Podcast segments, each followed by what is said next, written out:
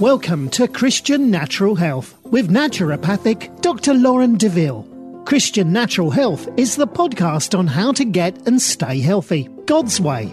You'll hear topics on nutrition, exercise, sleep, avoiding toxicity, meditating on scripture, what supplements to take, stress management, defeating anxiety and worry, how to reconcile Eastern medicine approaches with Christianity, and a whole lot more. Now, here's your host, Dr. Lauren. Welcome back to another episode of Christian Natural Health. Today, I'm very excited to have Michael Rubino back with us.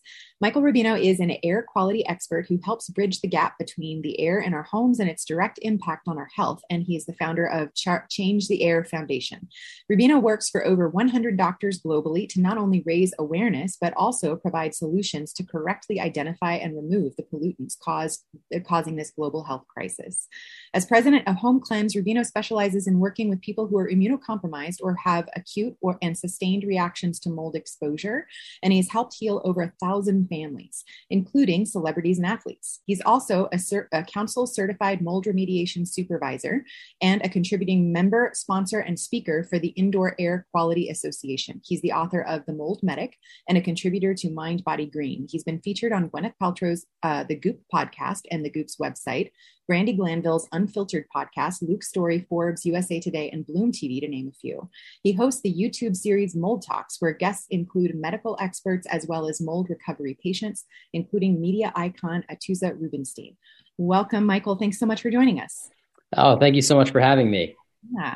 So let's talk about building materials. First of all, why is this such a prevalent issue? Why are so many buildings contaminated with mold, especially, you know, the older ones, but also it seems like the newer ones too. What's what's going on?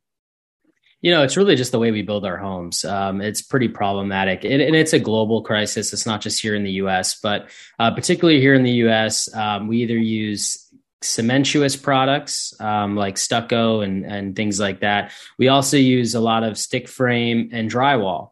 Mm-hmm. Um, and I think drywall really creates that situation where it becomes one of the bigger problems uh, because it is porous, because it can hold moisture, um, and it can allow mold to grow. And mold can grow in as quickly as 24 to 48 hours. We also have bacteria component, right? Leaks typically uh, come from the outside. Um, they can bring bacteria with them. And when that happens, now we have mold and bacteria. So it's it's kind of this perfect storm that we don't want to have inside of our homes, especially when homes are built. And uh, for those listening, a lot of people say uh, when they have mold in their homes and when it's too costly to fix, you know, maybe I should just build a new home. And unfortunately, we've seen a pretty big trend of mold in new construction homes as well. And so there's a lot to be said with how we're building homes, how we're maintaining homes, how we're restoring homes that kind of allows this this problem to perpetuate. Right. So what's from the building standpoint, what's the solution? Either building new homes or renovating new homes. What are some of the things for people to be aware of? Okay, so when you're building a new home, there's uh, there's what's called the Structural Buildings Components Association. They issue guidelines, essentially, of how to store products when you're building a home, how to build homes correctly. Uh, you know, a lot of different guidance on that. And one of the things that I notice, um, not only in my own backyard, but uh, from dealing with other clients all over the country as well, um, builders are improperly storing materials before they're building the home. So, for as an example, framing when it's delivered to a work site, it's supposed to be elevated on a platform. It's mm-hmm. supposed to be wrapped in plastic, and both ends are supposed to be left open for ventilation. And as you drive through America right now, and you're looking at new construction homes, a lot of these, a lot of the lumber is just sitting in the soil, which has a lot of mold and bacteria, by the way. Um, and it's not elevated off of the soil. It's not wrapped in plastic, and and it's and, and even if it is, they're not allowing it to ventilate. So there's a lot of mistakes that happen. Um, when lumber sits in the soil, it's going to rain, right? And you're going to transfer mold and bacteria from the soil and onto the lumber. That's mm-hmm. typically what you see. You start to see mold all over the lumber. Um, a lot of these builders are uneducated on that process. Um, it, it, allows them to believe um, something like, "Oh, that's just lumberyard mold," or "Oh, that's you know that's just part of the process." Um, you know, there's there's really no such thing as lumberyard mold. Mold is mold. There's a hundred thousand different species, so we want to be a little more careful when we're building new homes. Um, and of course, when we're maintaining and restoring them too, you know, if you're if you are if you do have water damage and you are making repairs, you want to make them correctly so that mm-hmm. you don't leave behind uh, mold and bacteria. Right, right, right. So, yeah, that's interesting because I'd always kind of thought with the building of a new home, you'd be most likely vulnerable if the guts were exposed during a big monsoon or a big rainstorm or something. But you're saying that even if it's just sitting in the soil, you're still potentially vulnerable. Absolutely, because you're going to have a moisture content that that's in the soil, um, especially when it rains. So you know that moisture can transfer to the lumber, and you got to think about it also the way the lumber is stacked. Right, it's stacked on top of the soil, so there's trap moisture between the soil and the lumber. Mm-hmm. Um, you get any sort of moisture transference that transfers through the two by fours. You're going to have where those two by fours are touching together. You're mm-hmm. going to have trapped moisture in between them too. So it really creates a, a situation where it's very easy for mold to grow because if moisture is trapped, uh, it, it's going to stay wet longer. Uh, and it only takes 24 to 48 hours for mold to start to grow. So it kind of puts us into this situation where, you know, we have to be more diligent about it. Mm-hmm. So if somebody suspects that their home or their workplace or their school or something has a mold problem, what do we do to screen for it? How do we make sure that the people are, who are doing the testing know what they're doing? What kind of questions should we be asking? Well, that is a great question, right? Because uh, in my industry, it's kind of a little bit like Mean Girls, where everybody has their own way of doing things, and if it's not their way, you know, you're you're wrong. Um, and so we have a lot of people that are in this industry that have been doing it for you know 20, 30 years that are just so used to air testing, and it's like anything outside of air testing they just want nothing to do with it. Um, and that creates a lot of problems because air testing only tests a very small circumference of air. Um, you're not really getting a full picture. Even a 10 by 10 room, if you really wanted a- enough data to be able to compare to, you'd probably want to take 10 air samples in there, different, different spaces inside the room to get a full accurate picture. Because uh, a colleague of mine just did a study that they took an air test just three feet away from a source, a visible source, mm-hmm. and it showed nothing oh and they went two feet away. They started to show it a foot away and it was off the charts right? So you know it kind of it kind of goes to show how limited air testing can be. Um, i have a product called the dust test that's coming out. Hopefully by the time this airs it'll already be out. Uh, you go over the dusttest.com it's a screening tool.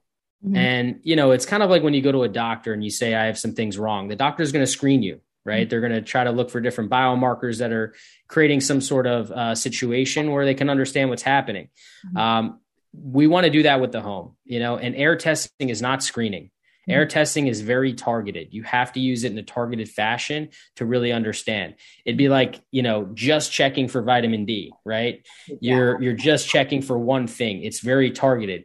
The screen is actually meant to analyze your dust Mm-hmm. And and why you want to do that is because when you have sources inside your home, they're constantly producing particles. Mm-hmm. These particles aerosolize, they settle in the uh, in the same locations that your dust settles in. So mm-hmm. floors, horizontal surfaces, a little bit on the walls too. Mm-hmm. But by collecting that dust and utilizing PCR technology, you're actually able to see the DNA of what is actually there. Mm-hmm. It is foolproof mm-hmm. because you'll you'll for the for the first time understand what am I being exposed to. Mm-hmm. Now, of course, with any technology, there's limitations, right? So, what's the limitation on this? It's not going to tell you where it's coming from. Right. So, but this is the first step. Let's figure out what's what's there. Then let's figure out where it's coming from. Mm-hmm. And the mold industry has led people down this path for so long, where you did air testing, right? And you tried to see if there was any abnormalities in the air. Well, it's an incorrect screening technology. Mm-hmm. Air testing is better used when you're trying to figure out where those sources are coming from. Mm, and so once once you know the species and the abnormalities, how much is there, then you do air testing to figure out where is that chaetomium coming from, where is that aspergillus coming from, and now you'll actually be able to fix your home without this uh, fear of you know not being able to remediate your home. Right. Okay. So play, so doing air testing is almost like playing hot cold. like as yeah. you get closer, it'll get more and more of it. Exactly. Gotcha. And so the dust test that you're referring to, how's that different from an ERMI, or is that basically the same thing? It uses similar technology. So the ERMI stands for the Environmental uh, Mold Index, the Relative Mold Index, and um, the reason why we actually want to move away from ERMI. And I'm going to explain why really quickly. The reason why we want to move away from ERMI is because all it is is a calculation and an algorithm of the sum of logs in group one subtracted from the sum of logs in group two. Mm-hmm. And the problem with that is, is that if you have more outdoor molds than indoor molds, it's going to make it look like your house is perfect. Mm-hmm. Well, we actually want to, we actually don't want to look at the score. We want to look at the data, right? Mm-hmm. Okay. Is this 10 times higher than than what an average home should have? Is this 100 times higher or 1000 times higher? Is there we're looking we want to look and be able to see the DNA of what's there, how many spores or fragments per milligram of dust there is because mm-hmm. that can kind of give us a clue as to ah, is this just a little bit of mold that's normal because it's part of our ecosystem or is there blaringly obvious sources that are producing this much particulate that's getting into the body and causing some sort of adverse health reaction and by looking at the data and stop looking at the score, mm-hmm. uh, you know, we can actually do something with that. Gotcha. Okay. So once you get a positive dust test, um, then when you're starting to do the air samples, where should you focus your attention? Where do you, where do you, where the, what are the likely culprits? Well, you know, the, the main culprits typically are always in, in a home is any subgrade spaces like a basement or crawl space. You know, those are always my go-to. They, they, usually are damp environments that create a lot of problems. So that's a great place to, to start to look. Mm-hmm. Attics can be another one. You have roof leaks, you have uh, poor ventilation. Um, if you have a spray foam home and you don't have a dehumidifier up there, then the, the humidity in, inside your home has nowhere to go, could create a mold problem up there. You also want to pay attention to where your HVAC systems are located. Sometimes they're located in the attic, sometimes they're located in the basement. And when you have a contaminated attic or basement with HVAC system, it's getting into the AC system, it's circulating around the home. And once that happens, now your HVAC system will be contaminated and will need to be cleaned at the very least. So, you know, you kind of want to look at those areas. Of course, kitchens, bathrooms, you know, any any potential where water can can leak or intrude. Um, around doors and windows is another typical thing that we see. You know, windows leak. Uh, sometimes it's not a, a abundantly obvious, mm-hmm. and you need to kind of look for signs outside the home. Mm-hmm. But you know, these are these are some of the hot spots that typically happen. Of course, laundry rooms can be another one. Mm-hmm. Um, wherever your hot water heater might be, there can be leaks there. So you're you're looking where you're the questions you're asking is where's where is where's a damp environment and where are all the plumbing fixtures located? Because anytime there's a plumbing fixture, there always is some some variability of uh, potential leaks. Gotcha. Gotcha. Um, and so once you're at the stage of you found the location, you found there is mold, you found where it is, and then you've got a remediation company coming in, how do you make sure that they're doing what they need to do? What are the questions that you need to ask to make sure that they're doing what they should and all of that? Well, that's another great question. You know, I think once you have the report, you know, step one is finding somebody who is going to, who A, knows how to read that report and make sure that they're going to be able to uh, address what is found in that report. Mm-hmm. Um, and B, I think you need to figure out what sort of guarantees they have. Mm-hmm. Yeah, I can't tell you how many contracts that I've read um, for clients that have said, you know, what does this mean, right? And when you read the the terms of the contract, it basically means that they guarantee nothing, that you're just paying for labor and materials. Right. And if it doesn't pass, uh, you have to pay them again to try again. Mm. And the key word is try, right? Anyone who's not willing to guarantee, that means that all they're doing is trying. They don't actually know how to resolve it. And so that that's really part of the problem. You want to make sure that if somebody's touching your home, they're going to guarantee something. Right, for sure. Yeah. And so what about people who are in a position where they can't remediate either they don't own the home or it's an apartment or they're it's a workplace and they're not, you know, their their boss isn't willing or the HR department isn't willing. What would they what do you recommend people do just to improve quality of airflow as much as possible?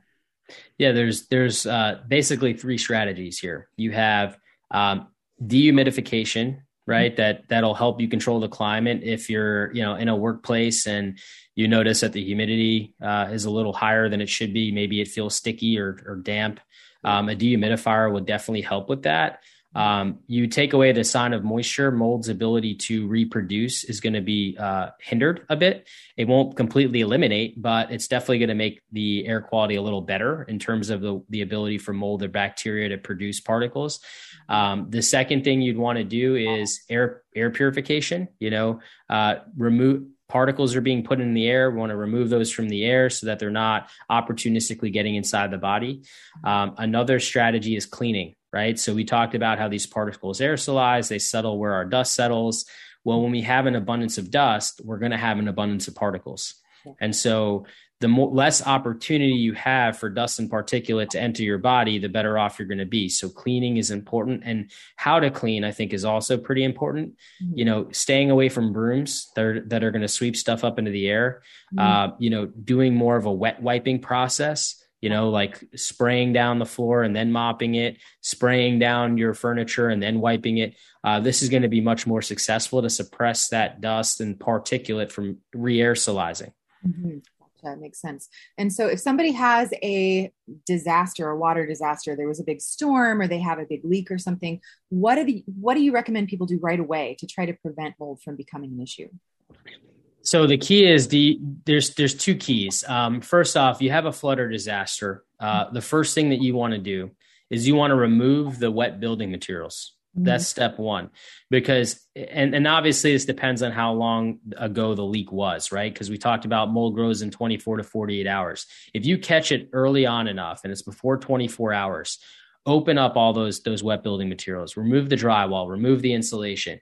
Uh, because even if you bring in dehumidifiers, the industry standard is it takes three to five days using fans and dehumidifiers to appropriately dry a space. That's that's the average. Could be more, right? So, what we want to do is we don't want to let things things stay wet for three to five days. It's already become a mold and bacteria problem by that point.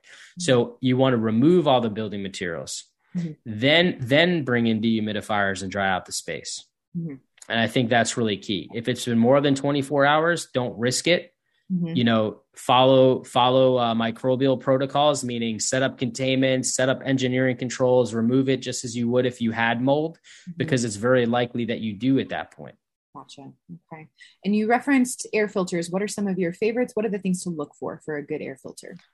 So the the best thing to look for in an air filter is how small of a particle can it remove Mm-hmm. Okay. I try to I try to stay away from any jargon that says we kill everything and we destroy everything because you know from that perspective there's so many unknowns there mm-hmm. right like especially a spore right a spore is not actually alive it's not alive until it's met with water mm-hmm. uh, and that that water gives it the ability to grow into an organism kind of like how a seed becomes a plant right a plant is alive a seed is not so, uh, you know, anything that's designed to kill things would be like if you went out into your backyard and just tried to kill all these seeds, you would look a little ridiculous. Well, mm-hmm. that's the way I look at all of these companies producing products to try to kill stuff, right? It just doesn't make sense.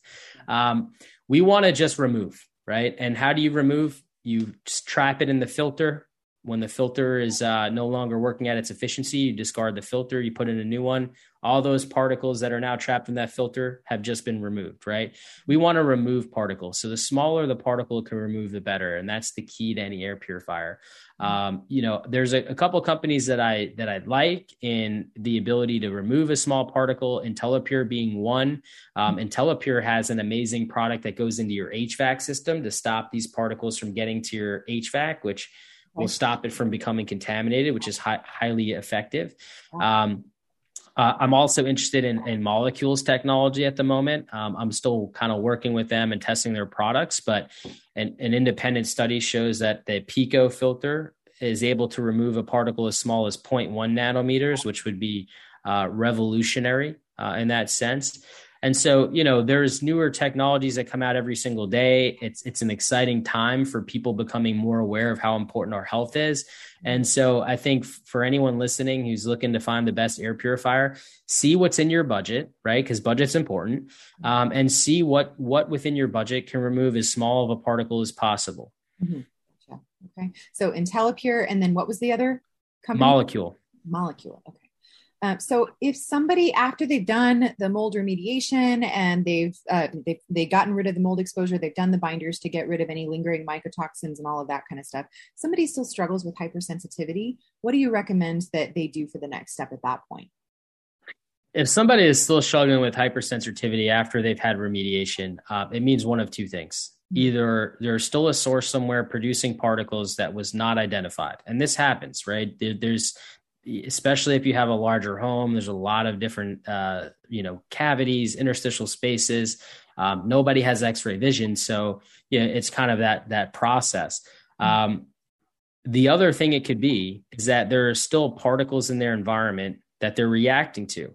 Mm-hmm. And what that means is that maybe the, the remediation company came in and removed sources, mm-hmm. but they didn't address the HVAC system. They didn't address what is already in their dust mm-hmm. created by those sources. Uh, they didn't address maybe cleaning some of their contents, right? And so, with that being said, if that's not part of the overall plan, you're likely to still react, even though they did some work. Um, so you really want to make sure that you're looking at both things. Again, back to that screening tool. Screening is the best way to do this. Um, you collect dust, you analyze that dust. You're looking for different uh, species and hyphal fragments um, of what's there. And if your ERMI, as an example, um, that technology, that that the numbers showing of how much is there per milligram of dust, if that's still high, uh, then obviously there's uh, still a problem there. Either it needs to be cleaned or there could be a source. So that's where screening comes back into play towards the end of things mm-hmm. to just make sure that the cleaning was done right and that there's no other sources still producing particles. Okay. So, is there anything that I have not asked you that you want to make sure you leave with our audience? Um, you know, there's always a, a, plethora of topics to discuss around this, um, you know, and it's impossible to cover everything. I think you've covered uh, really all the basics for somebody on this journey. Um, you know, I, would love to just make a comment for those who maybe have um, family members who don't understand what they're going through. Um, you know, and, and, and are having a hard time connecting uh, with those to explain the process you know you have to remember we take over 20,000 breaths per day. Mm-hmm. And you know if if we the greatest route of exposure is through inhalation. We learn that with COVID. We learn that with pretty much through every, through studying every disease on this planet. Mm-hmm. Uh, and when we when we understand that, you know, inhaling particles of mold and bacteria, that's a very real thing. And it's it's easy for us, um, especially if you're not studying this on a daily basis. It's easy to just think that, eh, I don't see I don't see the connection there. Mm-hmm. But the reality of it is there are most of the things in our life that really make us sick are too small for us to even see. Mm-hmm. And that's why we have the biggest problem connecting the dots. Uh, we learned through COVID there is something that was uh, four to seven nanometers in size mm-hmm. that was invisible to the eye that can make us sick. And so when we look at all this stuff and we put it together, uh, it makes a lot of sense why people are are, are affected by it. Um, I also know that people struggle understanding why one person, you know, may be adversely affected, and the other person doesn't really seem to be bothered as much. And obviously, there's a lot of variables there. But going back to COVID as an example, because it's so relatable, I may have lost my sense of taste and smell. Someone else may have just had flu like symptoms, but have their taste and smell. And so we have to remember that every single individual and every single person is different. Uh, we're all going to have different reactions to different contaminants in our environment. Mm-hmm. And so we don't want to just deny somebody, um, you know, what's happening because it's not happening to us. And I, I, encourage people to listen to their loved ones when they are going through this uh, and really try to understand, even though it can be difficult. You know, try your best to understand um, and do your homework. Mm-hmm, mm-hmm, absolutely. So, where can people go who want to find out more about you? Well, you can go to themoldmedic.com if you'd like to learn more about me as a person, the book uh, that I wrote about the subject, and everything in between, a lot of the uh, stuff that I'm doing as a person. You can go to changetheairfoundation.org if you're looking to uh, know more about the nonprofit that I had started. Uh, we have a, a, wonderful team of people, and we're really looking to change, uh, change, change things and how things work in America the way we build our homes, the way we regulate mold and bacteria in our homes, water damage, et cetera, and, and really create that information so people get the right information and don't make mistakes. Uh, and then if you need our need of, of service, we have a company. It is a for-profit company called Home Cleanse, and it, it does uh, remediation all over the country. Uh, we are accepting uh, applicants for other countries as well in terms of working with clients overseas and we also um, are producing our first product, the, the home the dust test that I mentioned earlier, uh, to to connect people with the evidence they need to see if there is a problem in the first place. Um, and we have some other really cool things coming out in the near future. Fantastic. Well, I will link to all of that in the show notes. And thank you so much, Michael, for all your time and wisdom. Really appreciate it. Yes. Thank you so much for having me. Mm-hmm. Are you looking for a holistically minded healthcare practitioner who truly treats root cause rather than symptom suppression? Unfortunately, even in the alternative healing professions, this isn't a given. That's why I've created wholehealthdoctor.com, a resource to help connect patients to healthcare practitioners in their area who share a root cause philosophy. Alternatively, most of the practitioners listed also practice telehealth. So if there isn't anyone local to you, you can still find a great practitioner to help you regain optimal health. Go to wholehealthdoctor.com. That's whole healthdr.com. Type in your location or adjust the specialty that you're looking for and find the practitioner who's right for you. Thanks for listening to Christian Natural Health. This show is run by you, so please write in with topic and guest suggestions for future shows. For more great content, subscribe to Dr. Lauren's blog at www.drlaurendeville.com or follow her on Facebook or Twitter at Dr. Lauren DeVille. If you enjoyed the show, don't forget to share it with your friends and give us a five star rating in iTunes. It really helps us to stand out so other people can discover great content as well. Have a great week and God bless you.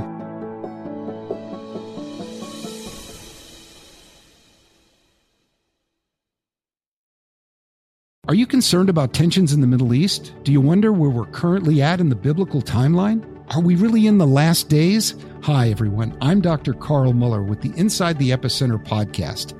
Every week, my co host, best selling author Joel Rosenberg, and I answer those questions and more. You'll hear inside knowledge of our meetings with leaders at the highest levels of government in the U.S., Israel, and the Middle East, equipping you to filter the news with biblically sound insights. Find Inside the Epicenter on your favorite podcast app or go to joshuafund.com to listen and subscribe.